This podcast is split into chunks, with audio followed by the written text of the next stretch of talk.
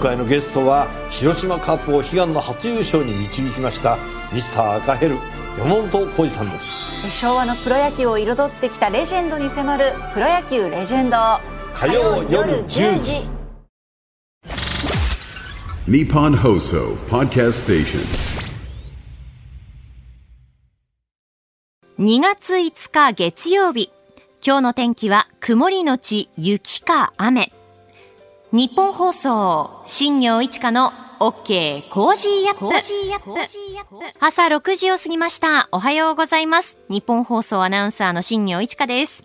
えー、今週は飯田浩二アナウンサーがお休みということで、えー、私新行が月曜日から木曜日、そして小永井一歩アナウンサーが金曜日を担当します。えー、そして今日のパートナーは、おはようございます。ニッポン放送の箱崎みどりです。よろしくお願いします。よろしくお願いします。えー、まず電車の情報をお伝えします。えー、京成電鉄のホームページによりますと、京成本線は京成高砂駅で架線が断線した影響で、えー、現在千住大橋駅と市川真間駅の間の上下線で運転を見合わせています。この影響で北総線は京成高砂駅と矢切駅の間の上下線で運転を見合わせています。えー、どちらも運転の再開の見通し立っていないないということです。ご利用の方はご注意ください。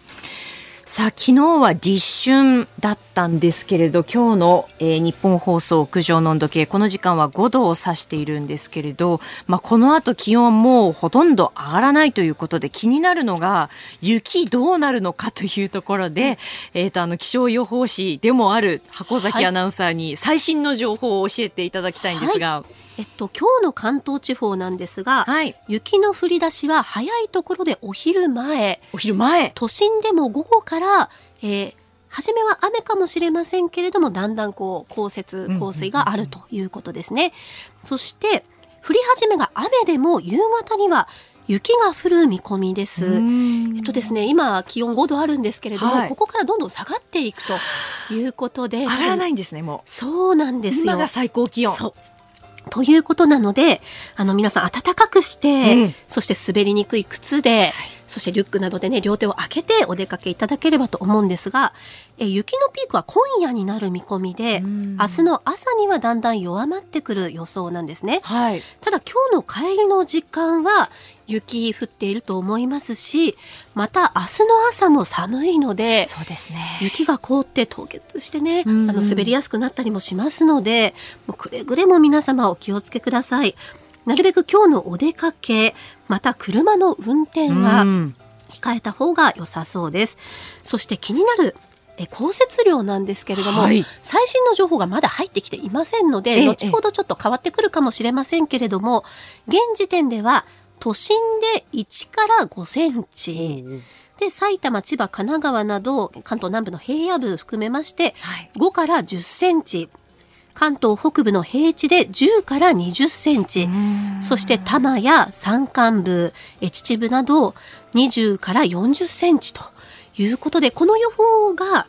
この予想の積雪量がまた変わってくるかもしれないんですね。うんはい、で増えたり減ったりしますが、それは気温とか湿度とか南岸低気圧なので今回通る位置とか、うんうん、こういろんな要素がありますのであのね、少なかったらよかったっていうことで、はい、くれぐれも油断なさらないようになさってください。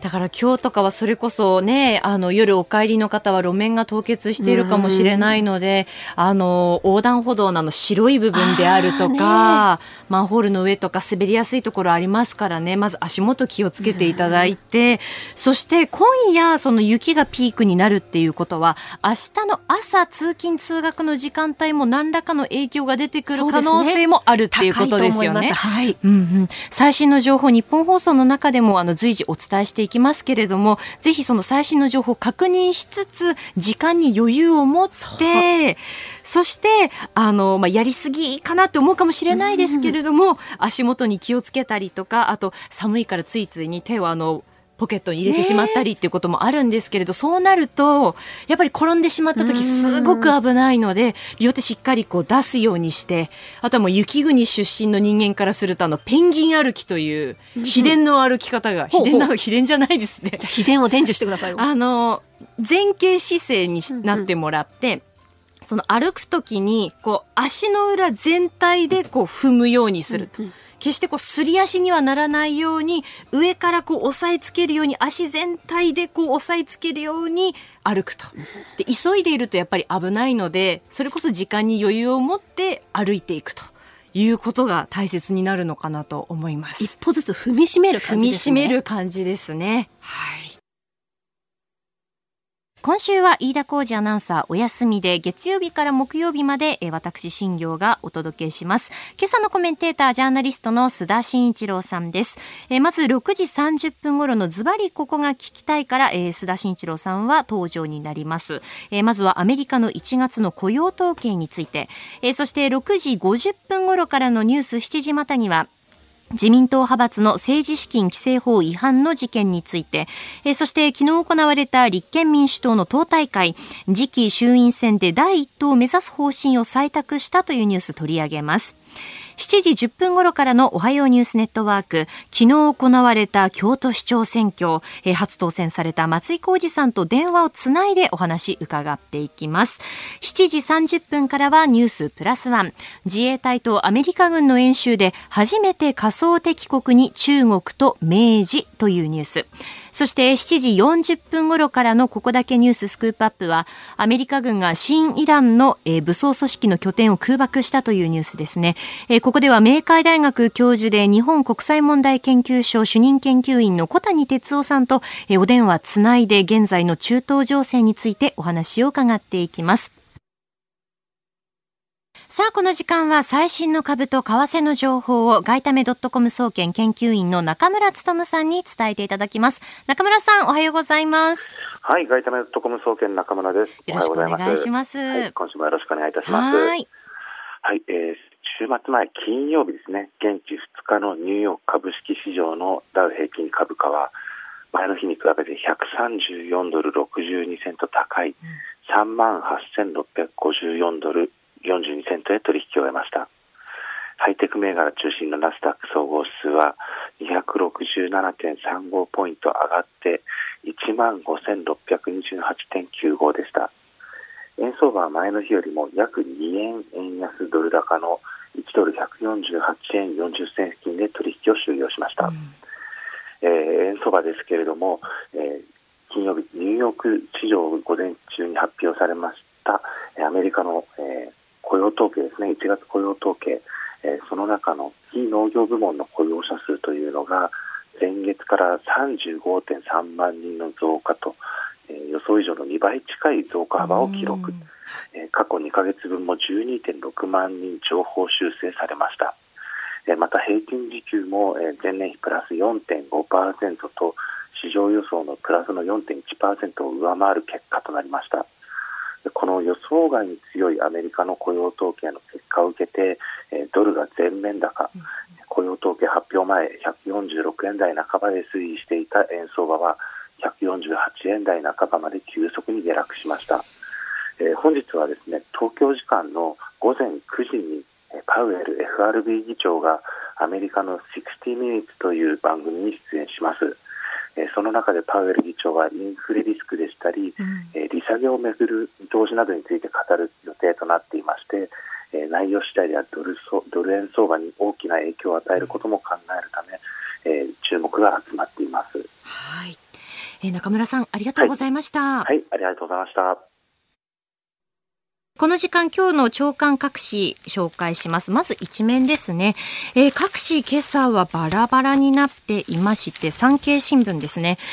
えー、北の融和的姿勢騙されず奪還。拉致被害者家族横田早紀江さん88歳という見出しです、えー、北朝鮮に拉致された横田めぐみさんのお母様である、えー、早紀江さんが昨日4日88歳の誕生日迎えました、えー、去年は手術や入院を重ねて残された時間の少なさを痛感しているということで、えー、日本に融和的な姿勢を示しつつある北朝鮮の動向に何らかの兆しかもしれない。しっかりと被害者奪還んの動きへつなげてほしいと切望するという記事になっています。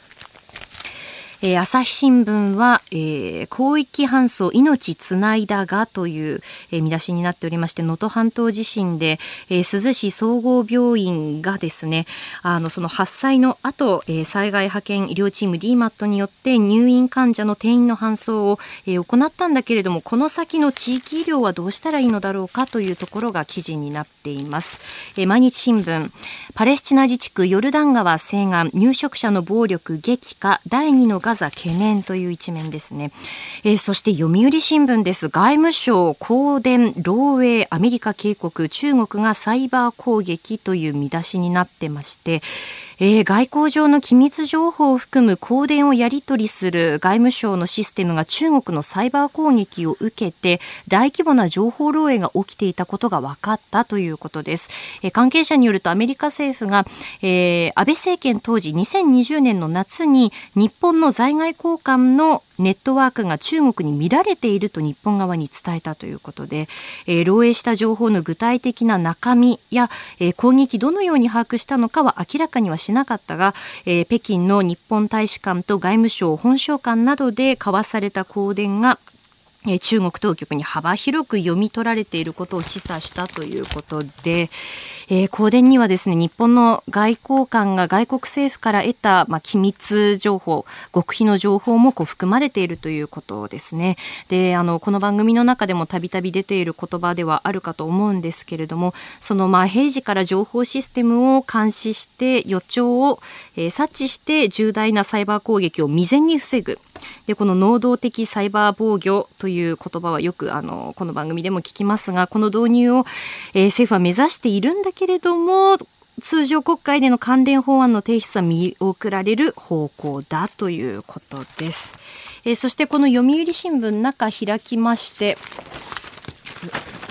えー、スポーツ面なんですけれども、えー、車椅子バスケットボール天皇杯日本選手権神奈川が連覇という記事が、えー、あります。クラブチームの日本一を決める天皇杯がですねこの週末土曜日日曜日と、えー、開催されました。昨日決勝が行われて、えー、私も取材に行ってきたんですけれども決勝は、えー、神奈川バンガーズ対埼玉ライオンズという試合でして、えー、埼玉ライオンズがリードする展開をだったんですけれども神奈川バンガーズがこうじわじわ攻めやっていって、追い越して、まあ、取っては取られてという思想ゲームを繰り広げた後、えー、47対44で、えー、神奈川バンガーズが2連覇を飾ったという本当にこう見応えのある手に汗握る試合だったな決勝だったなと、えー、思いました。でこの大会というのはその第1回大会は1970年に行われたんですけれどもこの当時っていうのは出場チーム7チームで、えー、その当時多くは療養施設であったりとかリハビリテーション施設のチームだったそうです。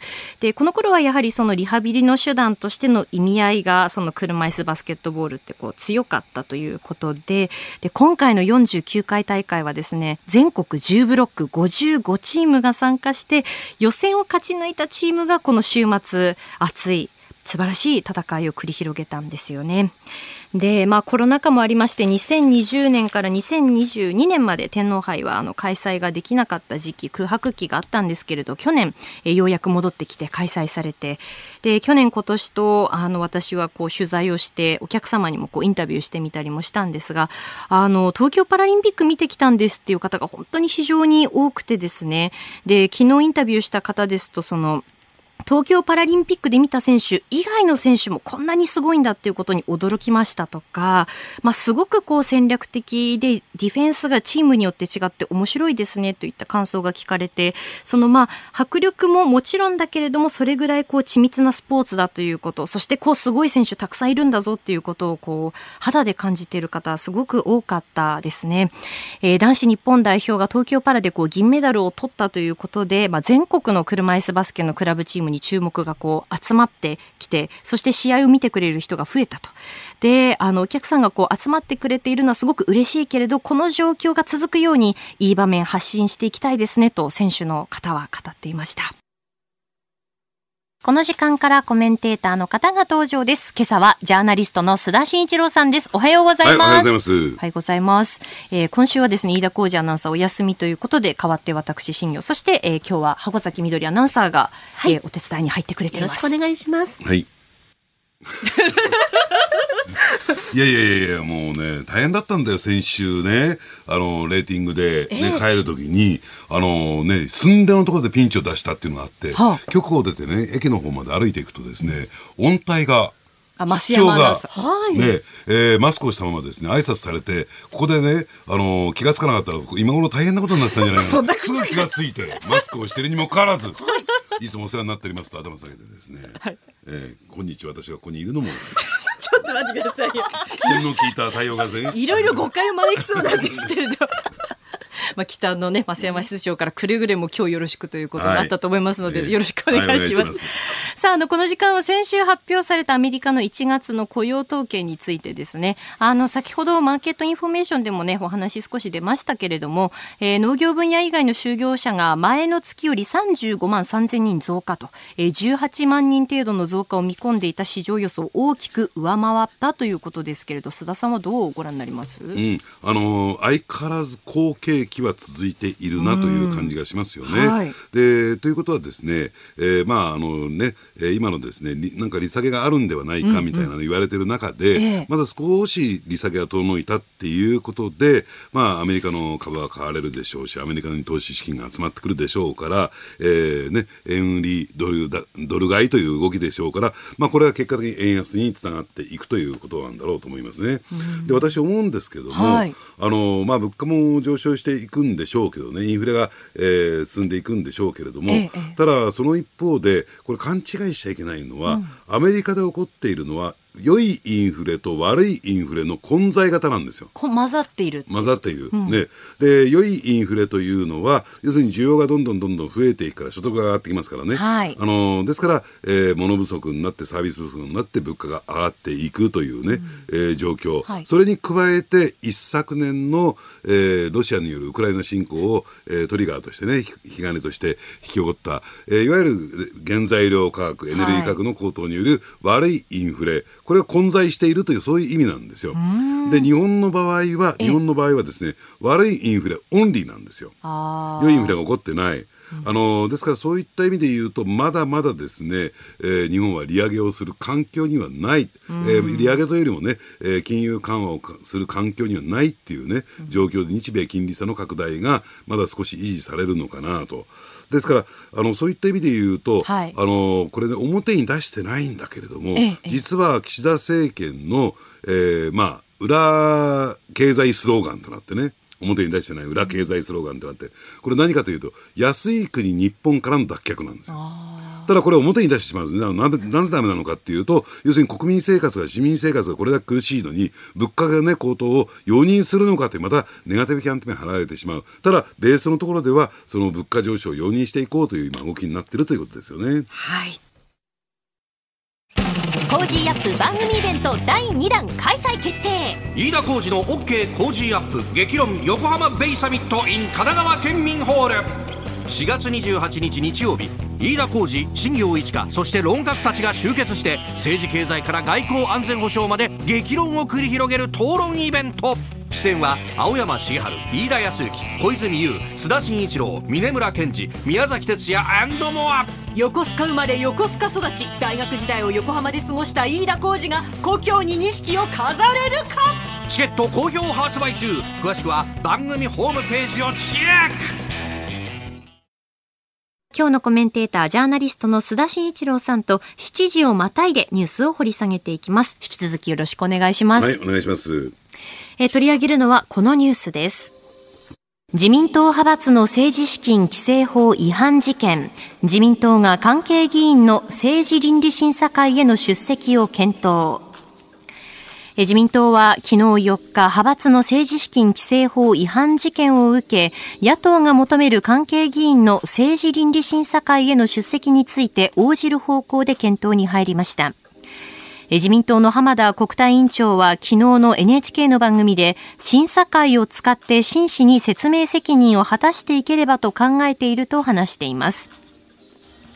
え国会の政治倫理審査会は政治倫理の確立のために、え議員が行為規範やその他の法令の規定に著しく違反し、政治的、道義的に責任があると認めるかどうかについて審査をして、えー適当な勧告を行う機関ということで、野党側が今回の事件で関係議員の出席を求めていました。はい。あのーね、えーこの、何ですか、政治資金規正法違反事件って長ったらしいんだけども、まあ、一言で言ってしまえば裏金事件ですよね。はいえーこれをどうやって決着すく、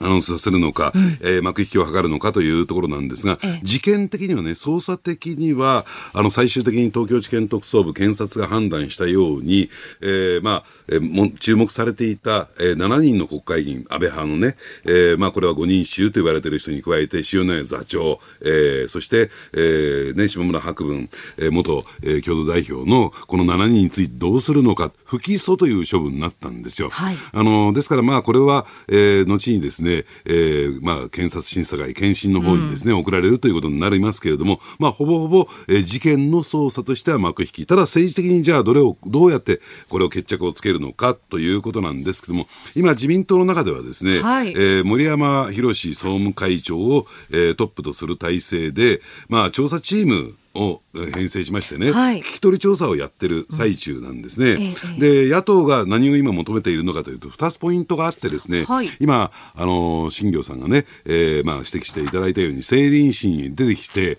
まあ、それで野党のからの質問を受けて、えーきちんと説明しなさい、説明責任を果たしなさい、その説明責任を果たす場を、この政倫審という政治倫理審査会での、えー答弁という形になってくる。で、もう一点がですね、はい。まあ、あの、そこに出てこない、全員ここに出てくるとですね、膨大な時間がかかってしまうものですから、ええ。そうじゃなくて、裏金があった議員の一覧表といったんですか、リストを作って、はい。誰が一体いくらの裏金を作ったのか、これを提出しなさいと、ええ。まあ、こういう二つの要求を突きつけているわけなんですね。はい。で、そしてもう一点、じゃあ自民党的にどこでこれをあの着手させるのか、一時期、あのね、茂木幹事長が暴走してですね、えーもう、えー例えば安倍派の幹部については離党ししろとかね、えーいう話があった。ただ、それじゃ党内持たないっていうかですね、それに対しては批判をするというか、それはいかにもやりすぎだろうというような声もああるものですから、ちょっと茂木さんはその任に当たらずということで、森山総務会長、えーこれ自民党の中でもですね、議員の中でも、あの、かなりね、信頼が置けるというね、えー人な、人なものですが、この人が会、ね、チームのトップについて、まあちょっと聞き取り調査をやる中で、どこで決着するのか、おそらくですね、私が取材しているところでは、はい。まあ1年程度のですね、えー役職に就く、まあこれを停止処分すると。1年間の役職就任停止みたいなね、えーそこが一つの着地点なのかなと、自民党的なけじめのつけ方として、で野党の納得、えーという点で言うと、やっぱりこの政倫審というところになるんじゃないかなと、じゃあ、ここに出て誰が出てくるのかというと、少なくとも先ほど申し上げたね、えー検察が不起訴という判断を下した7人が出てくるということが、まあ、最低ラインかなとは思いますけどね。うん実際はどうなんですかね。ええまあ、おそらくですね、はいそこら辺を、えーまあ、せあのー政治決着という形で、えーまあ、これはどこがやってるかというと、おそらくですね、えー国対が、えー与野党の国対が、えー国会対策委員会が、えーやってるんだろうなと。で、そうすると、はいえー先ほどもちょっと名前出ましたけど、野党の立憲民主党のね、えー国対委員長というと、安住淳さん。はいね、で、安住淳さんと先ほど申し上げた、えー森山総務会長というのは非常にですね、えー強い信頼関係があるんですよ。えーまあ、前、えー国対委員長の高木剛さん、はいね、7人、5人衆の一人で、安倍派の幹部ですけれども、この方に対してはもう安住さんはね、えー高木さんはもう相手にしないと。私が相手にするのは森山さんだけだとと言ってたぐらいの信頼関係があって、ですから何が言いたい私が言いたいのかっていうと、ええ。要するに党内での決着のつけ方と、要するに、えーまあ、あの国会での決着のつけ方、これ、もう連動してると。ですから、えーそのあたりをですね、バランスを取りながら森山さんがどこで、えーまあ、安住さんと、えーまあ、水面下でね、えー打ち合わせをして決着を図っていくのかっていう点で言うと、はいまあ、これ交渉事ですからね、えー先ほど申し上げた、えーまあ、不起訴になった7人を政倫審の座で場で、えー説明してもらうというところが一つの、えー幕引きのポイントなのかなと思いますね。今朝のコメンテーターはジャーナリストの須田慎一郎さんです。えー、先ほどの続きになりますけれども、えっ、ー、と、裏金のことについてですね、再発防止、じゃあどうするといったところなんですけれども、うん、まあ、ね、よくあの、ニュースでも取り沙汰されているのは、じゃあ連座制は導入するのかどうかとか、政治資金パーティー自体今後どうするんだっていうところもあると思うんですけれど。えーうん、まあもちろんですね、この政治資金パーティーについてはですね、あの自民党の中でもね、派閥が主催する政治資金パーティーはもう禁止という形にになってますから、はい、要するに政治資金パーティーはこれ禁止の方にななるんでしょう。うんうん、とはいえですよ、はい、とはいえ、他にですね、えー、まあ、また抜け穴が探しされてくるのかなと。要するに、えー、企業団体献金が禁止という流れの中でね、はい、その抜け穴としてこの政治資金パーティーが使われてるわけですよね。ですから、問題なのは、この政治資金パーティーやるとかやらないんじゃなくて、はい、要するに企業団体献金をどうするのかっていうところを、えー、考えていかないと、そこを全部ね、抜け穴を防いでいかないと、えー、ダメなんだろうなと。で、そうすると、じゃあどうなのかなと。えー、これね、全く新聞なども指摘しないんだけれども、ええ、じゃあ何が問題なのか。えー、例えば企業団体献金を、えーまあ、禁止するのはいいけれども、例えば、えーね、5万とか10万、の企業団体献金で、じゃあ何かそこに対してね、便宜を図るなんていうことが行われるか、起こらないんですよ。要するに何が問題なのかって金額なの。要するに個人でも例えば1億出しました、2億出しました。まあそういうのないけれども、ね、えー、そうなるとやっぱりその個人に対しては便宜を図るというね、流れになりますよね。だから何が問題かっていうと、金額で線引きをピシッとすべすべきなんですよ。要するにあとはね、もう企業団体献金だろうが、個人だろうがどうぞというね、えー、ことに私はすべきじゃないのかなと。で、それだって何かこう不都合なことが起こってくるのかどうなのかっていうところですよね。それこそあの各党政治資金規正法の改正どうしていくのかっていろんなんな部分がこう出てきていると思うんですけれど、例えばその政策活動費についてのそのどう使うかっていうことを明示した方がちゃんと出した方がいいんじゃないかっていうところと、うん、いやあのそこまではっていうところもあったりするじゃないですか、ねうん、だからこれはねあの非常にこう政治的な意図があるんだろうなと私は思いますよ、ええ、つまりどういうことかというと、えー、政策活動費を、うんうん、えー、1円の単位に至るまで全部透明化しろというのが立憲民主党なんかの主張なんですよね、はい、じゃあ今ね、まあ、今回の件件に関して言うと、要するに、えー、神戸学院大学の上脇さんが、えー、この裏金問題について刑事告発をしたということになってるんだけども、ただこの上脇さんっていう方は、もっぱら与党、自民党のですね、えー、政治資金収支報告書、もう徹底的に分析していく、で何か問題があるとすぐ刑事告発をする、この上脇さんはですね、ある意味で、これはいい悪いは置いといても、ね、あのー、もう悪いとは言わないけれども、ええ、要するに共産党と連携してるんですよ。つまり、えー、このね、動きというのは、要は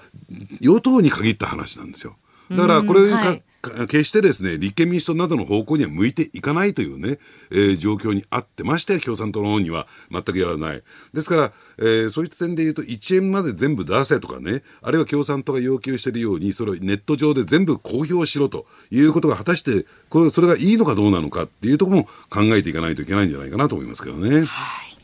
さあ、続いてはこちらのニュースです。立憲民主党党大会次期衆院選で第一党を目指す方針を採択。まず、政権交代。次の総選挙で政権交代を必ず成し遂げようじゃありませんか立憲民主党が次の選挙で自民党を上回り、第一党になる。これを目指してまいりたいと思います。えお聞きいただいたのは昨日行われた立憲民主党党大会での泉健太代表の声でした。立憲民主党は昨日、東京都内で開いた定期党大会で2024年度の活動計画を決定し、次期衆院選で自民党を超える第一党を目指す方針を掲げました。泉健太代表は次の総選挙で政権交代を必ず成し遂げようと意欲を示しました。え立憲民主党としてはもうここで存在感を示していきたいという部分もあるとは思うんですけれども、えうん、まああの一斉だけはいいんですけれどもじゃあどういったプロセス、どういったやり方で政権交代を実現していくのかっていうところを考えるとね、はい、じゃあ今の本当に立憲民主党の実力で、えー、まあ立憲民主党が単独でね、要するに過半数を維持するってことは無理なんですよ。制するってことは無理なんですよ。じゃあそうすると、じゃあそのプロセスとしてどういう作戦があるんですか？と。で、そうなってくるとね、例えば、えー、まあそういう方向に今少しずつ行きつつあるんだけども、選挙において野党共闘。ですから、えー、まあ言ってみればですね、自民党が過自公が過半数を割った際には、こう連立を組んで、まあ政権奪還というね、えー、ことなんでしょうけども、はい、じゃあその野党共闘に関して言うと、もう立憲民主党の中で完全にね、えー、まああのね、意見は一致してるのかどうなのか、ね、えー、つまりそれもっと言えばですよ、はい、共産党とどういうふうに組むんですかと。いうことなんですよ。うん、野党共闘ってのはイコール、えー、立憲民主党と共産党が組むということですから、はい、でそうなってくるとね、じゃあ他の野党、えー、じゃあ日本維新の会はどう動くのか、あるいは国民民主党はどう動くのかっていうと、やっぱり共産党に対しては強いアレルギーがありますから、そういった中で、えー、選挙協力、あるいは連立政権というね、えー、ところに関して言うと、おそらくね、そこには加わってこないだろうというのが普通の見方なんですよね。うん、で、なおかつですね、私、えー、まあ今回ですね、あのまあ、京都市長選挙行われた、はい、その京都府選出のですね、国会議員の福山さん、参議院議員に、え直接聞いたことがあるんですよ。はい、えー、かつてですね、えー、立憲民主党と、まあ、当時は民主党でしょうけども、えー、あ、立憲民主党ですね、えー、とですね、共産党が、えー、野党共闘をやった時があるんですよ。その時に、立憲共産党というふうにね、レッテルを貼られて、うん、要するにそんな共産党と組むような政党ということで、これもですね、えー、結構な拒否反応が起こって、えー、まあ、あの、あまりね、議席を獲得することはできなかったんですね。えー、まあ、これについてどう思うんですか？と、あの時の経験はどう考えてるんですか？と、えー、あんなに経験は二度とごめんだと、こりごりだと。えー、そういうね、レッテル貼りに際して、えー、結構苦労されたんだろうなということがニュアンスとして伝わってきたわけなんですよ。はい、そういう思いを持っている立憲民主党の国会議員の方って結構いらっしゃるんですね。で、そうなってくると、えー、まあ、その共産党と組むということに関して、立憲民主党の中でも五越同州、で、で、結果的に今回の京都市長選挙だって、はい、まあ後でちょっと大きく取り上げますけどね、ええ、あの立憲民主党、じゃあどこと組んだのかというと、えー、自民党と公明党と組んで、共産党は共産党で単独、まあ単独っていうわけじゃありませんけどね、えー、令和新選組、うん、あるいは新社会党と、えー、組んで、共産党は、えー、まあ立憲民主党と対決する候補を立てたと。こういうところを見ていくとですね、え必ずしも、え野党共闘に対して、あのね、党内が一枚岩になってるわけじゃない。うん、で、そうなってくると、こうまとまりがつかなくなってくるんじゃないかなと思いますね。はい。ライブ配信アプリ17。ライブ配信の魅力は何と言っても、いつでも誰でもどこにいてもスマホ一つあれば楽しむことができること。17ではライバーと呼ばれるライブ配信者によるトーク、音楽、バーチャルやゲームなどの様々なライブ配信や著名人を起用した番組配信を24時間365日お届けしています。さらに現在17では月曜日から金曜日のオールナイトニッポンゼロをリアルタイムでライブ配信中。パーソナリティやスタジオの様子を映像付きでお楽しみいただけるほか、17限定のアフタートークもお届けしています。ぜひアプリをダウンロードしてお楽しみください。おはようニュースネットワーク。取り上げるニュースはこちらです。京都市長選挙、松井浩二さんが初当選。昨日行われた京都市長選挙は自民党、立憲民主党、公明党、国民民主党が推薦した元官房副長官の松井浩二さんが初当選しました。今回の京都市長選挙は自民党派閥の政治資金規正法違反の事件が表面化して以降、初の政令指定都市の市長選挙でもあり、行方が注目されていました。えー、5人が立候補し、この京都市長選挙16年ぶりの新人同士の争いになったということです。えー、初当選した松井浩二さんが17万7454票、えー、最後まで争った共産党が支援する福山和人さんが16万1203票と、えー、最後までわからない接戦になりましたが、須田さんはこの結果まずどうご覧になってますか？はい、あのー、ね、えー、選挙戦終盤ではですね、はい、あの、福山さん有利っていうね、えー、話も流れて、情報も流れていただけにですね、まあ、なんとか勝ち残ったなと。松井さんなんとか勝ち残ったなと。じゃあなぜ選挙戦ね、まあ最初にですね、えー、余裕の選挙戦というふうに言われたのに、ここまで苦しんだのかっていうのが、えー、一つ注目ポイントかなと思いますけどね。はい、さあ、それでは今朝は初当選した松井浩二さんとお電話つながっています。松井さんおはようございます。おはようございます。おはようございます。まずあの、ご無沙汰しております。この番組でも何度もコメンテーターとしてあのご出演をいただきました。えまずあのご当選おめでとうございます。ありがとうございます。朝早くからありがとうございます。いえいえあの、ありがとうございます。今の率直なお気持ちをまずは聞かせていただけますか？はい、あのえー、もちろんあのいろんな多くの方々のご支援に心から感謝をするとともに、はい、やはりあの今おっしゃったように、須田先生もおっしゃったように、ですね、うん、あの厳しいやっぱり政治不信というもの、これはあの結局、有権者から見れば、ですね、うん、えー、もちろん国政の問題と地方政治は違うとは言うものの、はい、そうは言ってもですね、やはり同じ選挙ですから、うん、えー、やはりこれはあの厳しい目が向けられているというふうに私自身実感しました。ええうん、その厳しい目が向けられている中で松井さんはこうどのようにこう訴えかけていったんでしょうか？まあ、私はですね、はい、あの基本的にあの、まあ、幅広い党派でお選びいただいたんですが、もともと京都市長の在り方を考える市民の会がありましてね、はい、あのそこで幅広い10人の学生さんから、えー、商店街の方や、あるいは文化人の、まあ、能楽師の方ですとかですね、あのいろんな方々が入った市民の会で、まあ、ご推挙いただいたもんですから、まあ、その経緯とか、あるいは私が市政に取り組む私自身、まあ、京都市の市政について、まあ、非常に危機感も持っているもんですから、まあ、そこを真剣に訴えていくっていう、まあ、その基本も、あの、ぶれずにですね、訴えたつもりではあります。はい、ただ、その中で、やっぱり私のことを自民党の候補だというふうに見られる動きがありましたので、はい、あの訴える中でも非常にこの厳しい政治不信というものは、まあ、日々痛感はしておりました。えー、スタジオには須田慎一郎さんです。はい、松井さんよろしくお願いします。おはようございます。先生よろしくお願いします。はい、時々あのコジアップもあの他の番組も聞かせていただいてあありがとうございます。はい、あのー、今回ちょっと驚いちゃったのはですね、えー、はい、選挙管理委員会の、えー、最終的な結果発表、午前午後11時だったと思うんですが、はい、その数秒前にようやく当確が出ましたよね、当選確実は。はいはい、で、この時の心境ってどういう心境だったんでしょうか？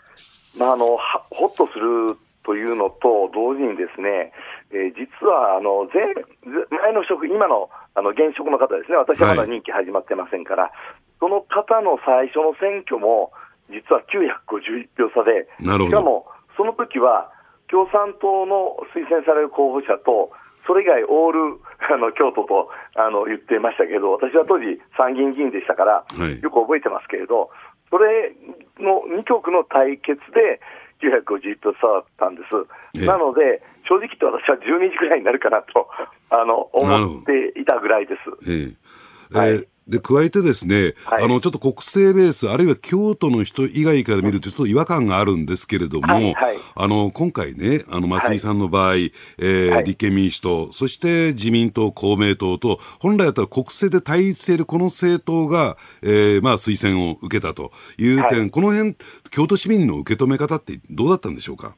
やっぱりですね、あの、片方で、国会でですね、はい、この自民党さんの派閥の政治資金の問題を、うん、まあ、例えば立憲民主党の方々が あの非常に国政で追及されてると、はい、その他方で京都で一緒にやってるということについてのあのご批判は率直に言ってあったと思いますね。ええ。なるほど。はい、で、加えてね、松井さん、久方ぶりの政治の第一声への復帰だと思うんですけども、そうですね。あの、はい、やっぱり一番ポイントだったと思うのは、やっぱり松井さんがですね、官房長官時代知らない若い世代、だと思うんですよ。はい、えこのあたりの受け止め方、反応はいかがだったでしょうか？はい、あのまずもう本当の新人だと思って取り組みました。あの私自身、自分の名前を書いていただく選挙は17年ぶりなんですね。ですから、はい、あの若い方々は全く私のことをご存じないので、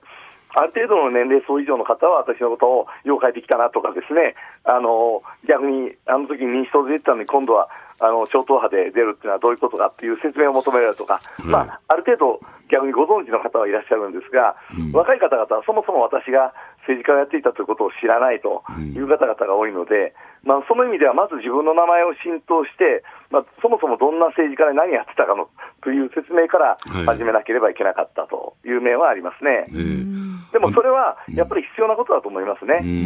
はい、で、これから当選後のことなんですけれども、はい。はい。やっぱりね、あの市民生活を考えていくとね、えーまあ、今回ですね、あの福山候補も訴えてたように、はい。えーやっぱりオーバーツーリズムの問題と言ったんですか、はい。なかなか市バスに乗れないとかね、そうなんです。えーこのあたりってのはどんなふうにあのこれは対応してはい、あの京都だけじゃなくて鎌倉なんかもそうなんですけど、まあ、人口、京都は144万の人口で、でそこに5000万人の観光客が来るわけです、い。らっしゃっていただけるわけです。で例えばその東山のエリアっていうのは、例えば清水寺がある、八坂神社がある、清院さんがある、このエリアっていうのは、人口わずわずか3万5千人のところに、おそらくその統計はないんですけど、5000万のうちのおそらく相当部分はそこに来られてるんですね。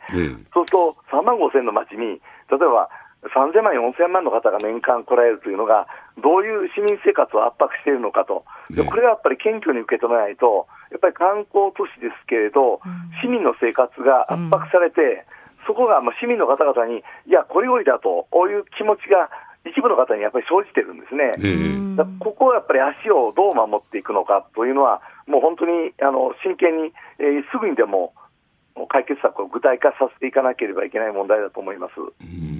それなんかアイデアあるんでしょうか？はいまあ、あの観光専用路線、これは、まあ、今の法律上です、ね、専用っていうのはできないんですが、まあ、観光用の、まあ、特急といいましょうか、急行路線、観光客の、まあ、よく行かれるスポットのみをつないでいく、まあ、エクスプレスラインですね、そういうものをこうダイヤ改正で、まず試みで、えー一つの路線でも二つの路線でもやってみて、まあ、実験的に施行する、それはあのお観光客だだけじゃなくて、市民の方ももちろん排除はできないんですが、排除できないというか、市民の方も乗りたいという方は乗れるんですが、少し高めの値段を設定して、ですね今、230円だったものを、例えば500円いただく、その代わりこう観光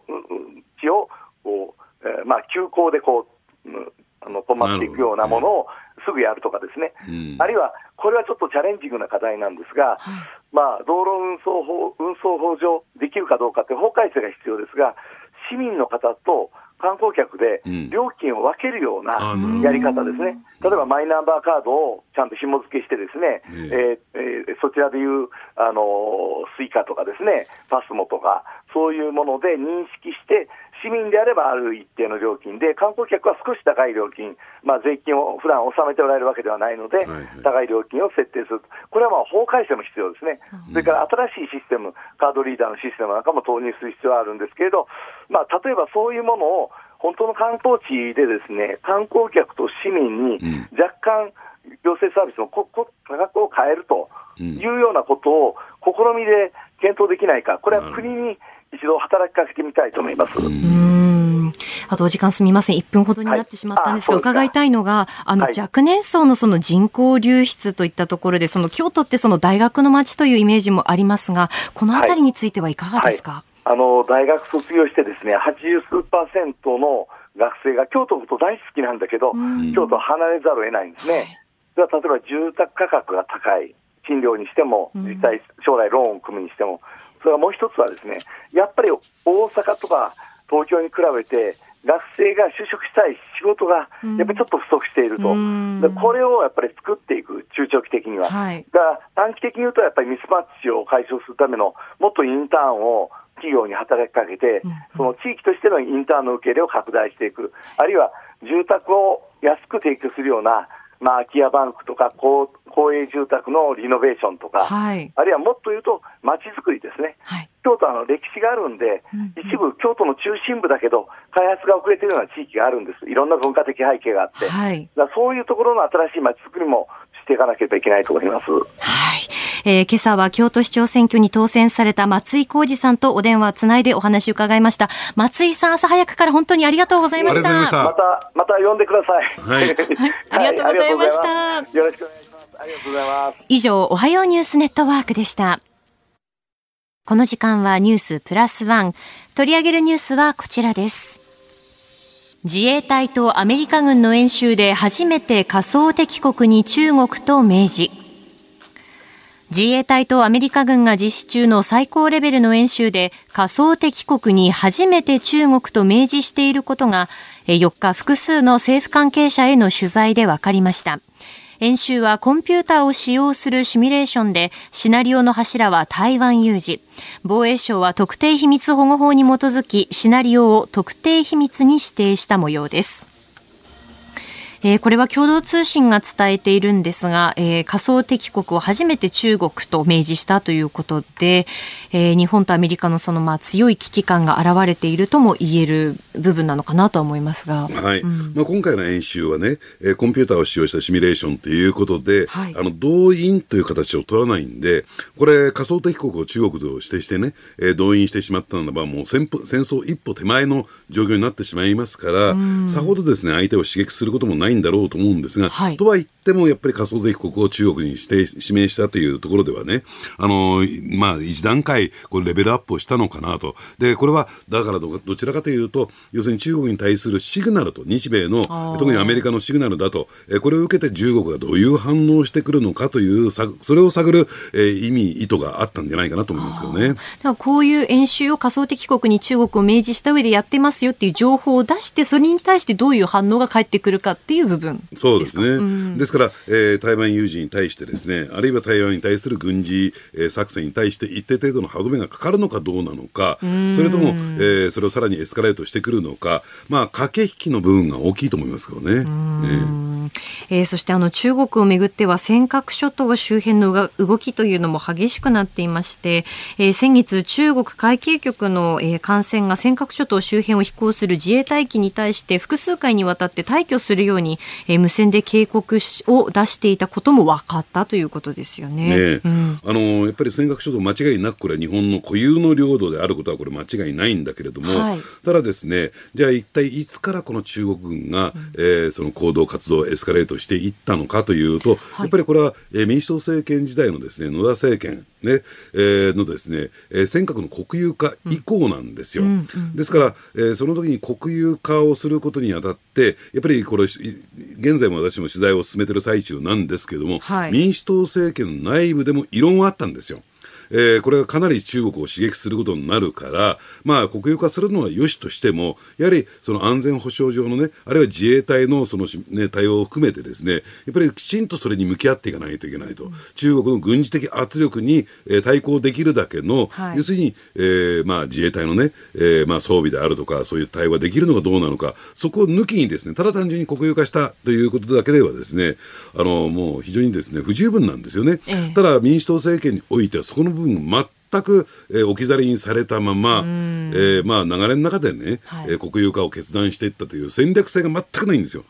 ですから、えー、それを慌てて、ね、自民党に政権が戻ってきた後にですね、えー、対処が始まったものですから、はい、やっぱりどうしても後手後手に回ってってしまっているという状況がある、うん、ね、ですから、その辺についてはどうなんでしょうね、その民主党政権の継ぐを継ぐですね、立憲民主党もやっぱり協力体制をしこの部分に関してはね、えー、きちんと引いていけばいいじゃないかなと私は思いますけどね。現状、その軍事的圧力があった場合にどう日本が対処するかといった部分はどうなんですかね。うん、あのですからそこはですね、えー、まあ、南西諸島のね、はい、えー、含めたですね、要塞化、要塞化っていうとおかしいんだけれども、うん、えー、きちんとやるべきことをやっているし、えー、動員についてもですね、えー、進めているわけなんだけれども、ただどうなんでしょうね、やっぱり憲法改正、私自身の個人的なこれ見解ですよ、はい、やっぱり9条をきちんと改正して、うん、えー、有事に備えるだけの対応を取らないと、えー、対策を取っていかないとですね、やっぱり、えー、自衛隊に大きな負担、つまり今の状況の中で、えー、集団的自衛権の行使というのは、結構ハードルが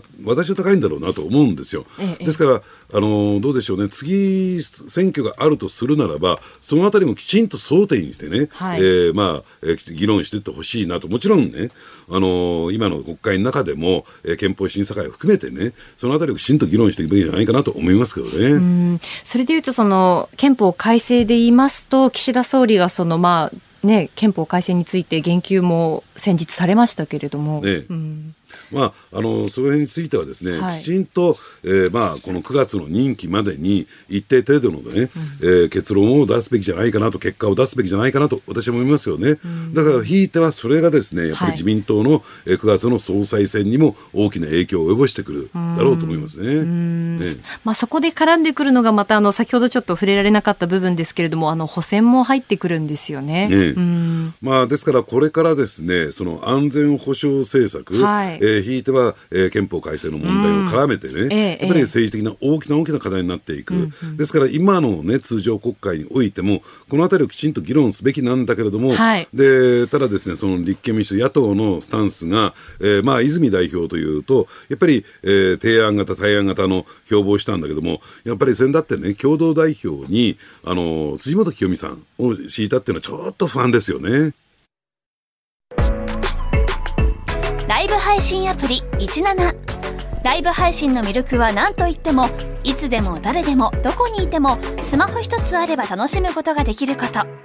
17ではライバーと呼ばれるライブ配信者によるトーク音楽バーチャルやゲームなどの様々なライブ配信や著名人を起用した番組配信を24時間365日お届けしています。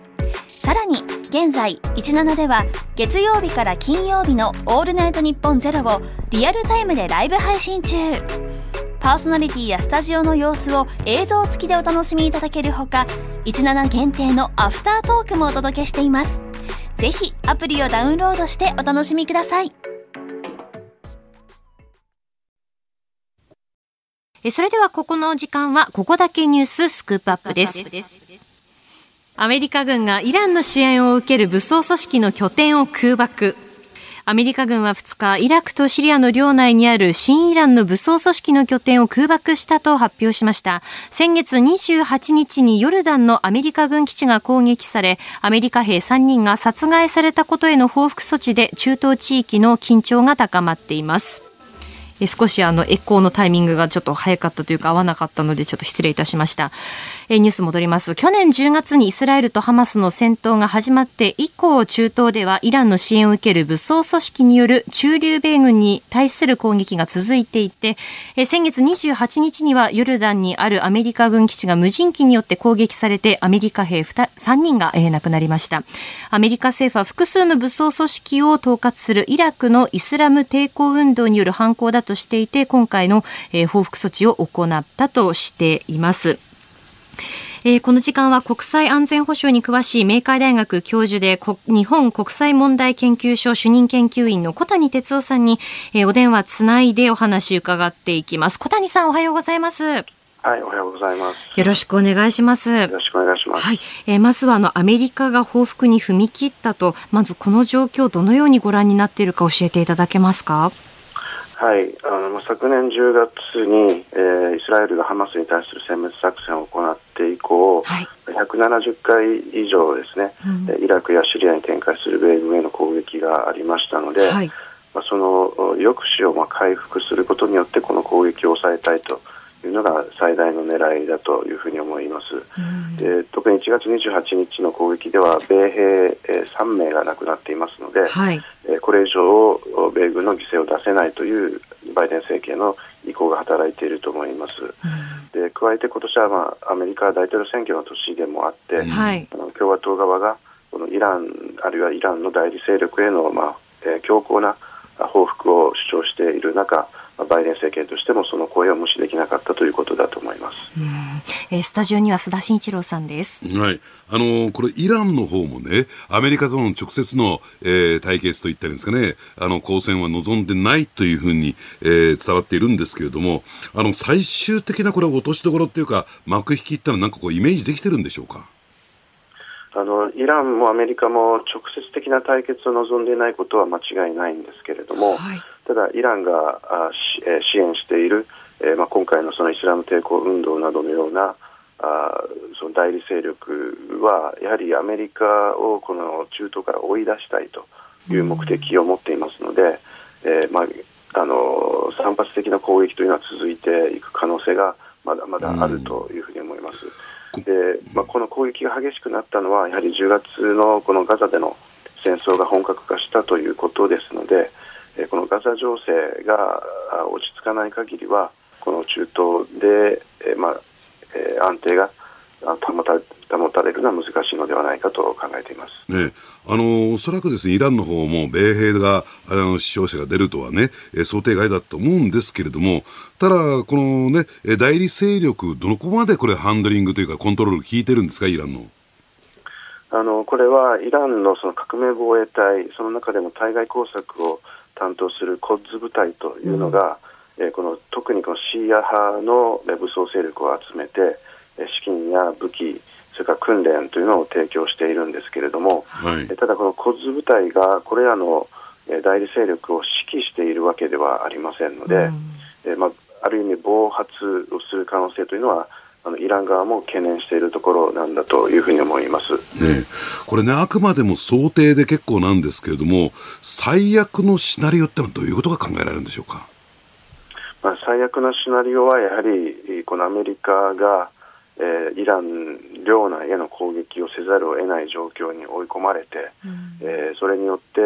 イランが、まあ、報復をするという形でアメリカとイランの本格的な戦争になってしまい、それによってこの中東全体、さらには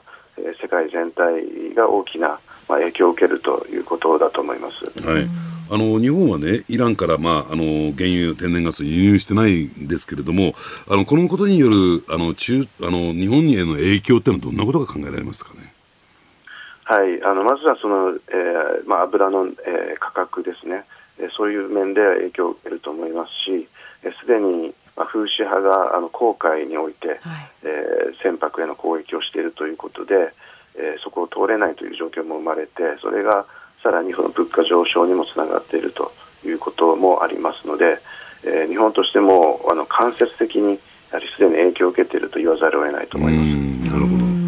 えー、先ほど話にもありましたけれどもこう大統領選への影響といったところでこれアメリカ国内の世論としてはどういう感じなんでしょうか？アメリカにとっては1979年以降、イランというのはもう敵という認識が共有されていますので、はい、このイランに対する、えー、まあ弱腰と思えるような姿勢というのは、あのどの政権であってもと、えー、取ることはできないと思います。うんうん、でこの大統領選挙が進み、トランプ大統領がイランへの攻撃を主張していく中で、はい、